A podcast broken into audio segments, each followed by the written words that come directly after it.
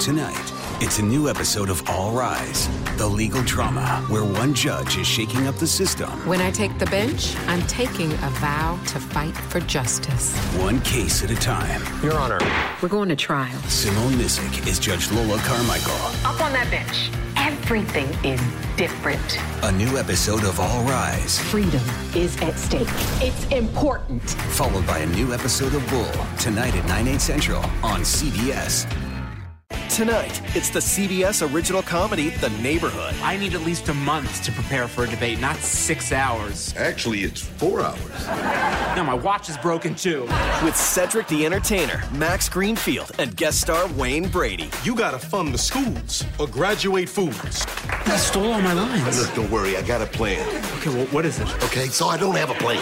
A new episode of The Neighborhood. You're gonna have to give them a show. Tonight, 8, 7 central on CBS. Ross Martin, inside Carolina, uh, who joins us on the Mac Attack. Ross, what's going on, man? How you doing? Not much, guys. Excited to talk a little football here with y'all. No doubt about it, man. And we will talk some actual heels football, some actual slinging Sammy Howell during this conversation. But obviously, we start with the news, you know, the COVID news and the decision to, you know, six days into class, take the kids off campus there. How do you feel? There's been some blowback to it, you know, by some members of the media, not just the Tar Heels specifically, but uh, you know, Tar Heels. Notre Dame's done it for a couple weeks. Clemson never sent the students there. This concept of of student athletes playing football, but yet the other students it's not safe enough for. Like, d- d- does everybody deserve the the verbal beatings they're getting for this, or or not? How do you feel about this? You're touching on a lot of different topics, including amateurism and, and paying players and all that stuff. But I mean, the, the key point is here. I mean, you can't have you can't have college during a global pandemic, and I think schools are going to realize that. UNC realized that they had let's see four outbreaks by Monday, and they had two more announced outbreaks yesterday. So I think they've had up to six clusters, which is five or more infections, but it could obviously be way more than five. It's happened in four dorm rooms and two fraternity houses. So I mean, you just can't have all these people in the same place doing college type stuff and expect uh, for infections not to happen. So when it comes to football, I mean, it's a lot safer now because they can focus a little more. There's gonna be less distractions. You're not gonna be living in dorms and eating in dining halls and all that stuff with regular students who are, are not worried about football, who don't have the best interest of the football team in mind. Now, you're saying that the players are, or the students are moving off campus. There are going to be still some students on dorms. There's still going to be a lot of students who live off Franklin Street in Chapel Hill. Parties are still going to happen. It's just all the classes have gone online. So Yeah. There's still going to be a lot of students in Chapel Hill. There's still going to be temptations for parties and fraternities and, and other type activities that college people do. So there's still a lot of risk. But yeah, the bubble is the key here. Max has been preaching that. It's worked in the NBA. And they're just trying to keep everything with football around football. Go to practice, eat, go back to your dorm, study, go to class, come back to football, and kind of just keep limitations and or keep the restrictions and all that bubbled up for um, for here three months and see what happens. We're talking to Ross Martin inside Carolina here on Sports Radio FNZ and the Technicom Hotline. Ross, what does suspending athletics for at least 24 hours, like Notre Dame and UNC did, accomplish? I was kind of confused of why why would one day make a difference like that? Yeah, we don't really know what happened. I mean, you can we could make some guesses. Uh, you know, maybe a, a small outbreak within athletics, maybe just a scare. Like maybe one team went to a party where there was an outbreak and they just want to be cautious.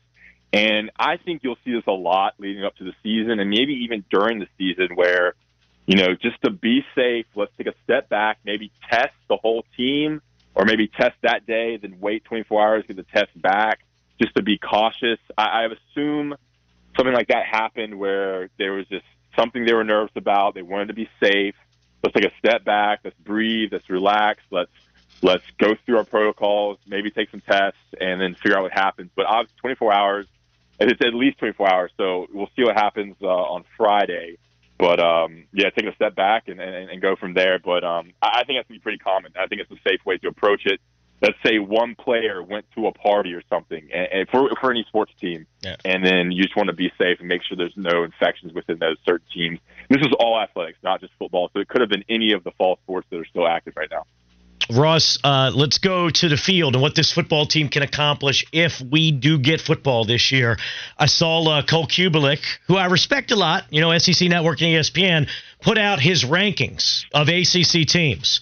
And I was scrolling, scrolling, scrolling, and I don't see the heels until number six, and I almost lost my mind. I just, I, I don't see. I get people arguing that maybe, you know, I'm jumping the gun a little bit on the heels, but sixth best team in this ACC seems crazy to me. Like, is there any chance they end up finishing sixth in the conference? I, I think it's. I think they have a really good team. I mean, and, and you know, I'm. I'm clearly biased. I, I cover this team. I see them every day. I read about them every day. I'm. I'm only listening to to mostly UNC players and, and Mack Brown interviews. Yeah. So I'm not really sure what's going on or, or, around the ACC, but you look at their position and they're loaded. And, and what what matters is the scoreboard. And they have one of the best quarterbacks in the nation in Sam Howell. He's proven. He did for 13 games last year, breaking freshman records. They have all their wide receivers back, including um, you know Dyami Brown from Charlotte, Dazz Newsome from the Tidewater, Virginia area, Beau Corrales, you know, two 1,000 yard receivers. They have both their running backs back. On offense, they're stacked. And I mean that's that's a huge thing. If you if your quarterback if you have a great quarterback, you can do a lot of damage in college football. We saw how UNC struggled uh, for two years when they didn't have a quarterback. We saw how good they were when they had Marquise Williams and Mitch Trubisky. So that's where it starts. And then there's a lot of different pieces on defense. All right, going to tons of names here, but I'm sure your listeners don't want to hear the nuances of UNC's defense. But I mean, Jay Bateman's a mastermind, defensive coordinator. They have some. They're excited about a lot of freshmen. There's definitely some players. Chazz Surratt from the Charlotte area over there in Denver, North Carolina. He's getting you know all American type type pub. You know, could be a first round draft pick. So they have some players. You know, the second year in this system under Phil Longo and Jay Bateman, they understand what to do. Um, you know, I'm really high on the, what, what, what the UNC defense can do. Some question marks on, on defensive line, some question marks on offensive line, but from the skill position standpoint, this team is, is rocking and rolling, and, and I think fans are pretty pumped, and that's why. But Mack Brown is really excited about having a season because I think he knows it can be pretty good you know, 11 games, I mean, eight or nine is definitely a, a realistic possibility. And when you look at the schedule, I mean, Notre Dame is the one thing that sticks out. So I could see, you know, nine or 10 wins is a very realistic year. Everything works um, as planned. And as we know during this global pandemic, not everything goes as planned. We're talking to Ross Martin inside Carolina here on Sports Radio FNZ. Ross, you mentioned Chazz Surratt, the defensive leader. Is there a chance that he follows his brother's path and opts out like Sage did at Wake Forest? No, I don't think so. I mean, he's come out and said he wants to play to improve his draft, draft stock. Uh, Mark Armstrong from ABC 11 uh, reached out and, and talked to uh, a guy at UNC and says you know, nothing's changed. I mean, he's going ahead with the season. I think he has more to gain from this season than Sage had to gain at Wake Forest. Uh, you know, Wake Forest doesn't have they have a quarterback, but they lost Jamie Newman to the transfer to Georgia, so the offense won't be as good, I don't think. So, I mean, Sage Surratt was really good last year, and his stock is maybe as high as it could get. Um, and maybe a dip in production could ruin his draft stock. Whereas Chazz Surratt only played linebacker one year. He has a lot more to show on tape, a lot more convincing to do on scouts. Um, with NFL scouts, you know, he can really improve um, the, the angles he takes, the the the instincts of the linebacker. He made he's been a linebacker for one year. He was a quarterback for three years at UNC. He played last year, first team All ACC, and he, he can make maybe a lot better, I think. And he's he's freakishly athletic. He's had a full off season now to kind of train his body for the linebacker position, and I think he's poised to have a huge year because that the defense has a lot of players, and he'll be able to make a lot of plays back there, the middle linebacker spot. By the way, uh, Bo- I, I, hear that Bone is very proud oh, that yeah. you and uh, that you are a air fryer uh, convert right? Well, he's, he's thinking about it. He came to me for oh, advice. He hasn't made the move oh, yet. People come to me for advice, Ross, on, on life, on love, on oh, whatever. and uh, sometimes people will come out and reach out about air fryers. And Ross was, he's not afraid to admit it. He said Bone's an air fryer guy. He asked me about it, so I gave him. A, I am, I am. The things I help people with is amazing. You won't even believe. You're it. like the air fryer sensei. yeah, I'm like Mr. Miyagi of air fryers.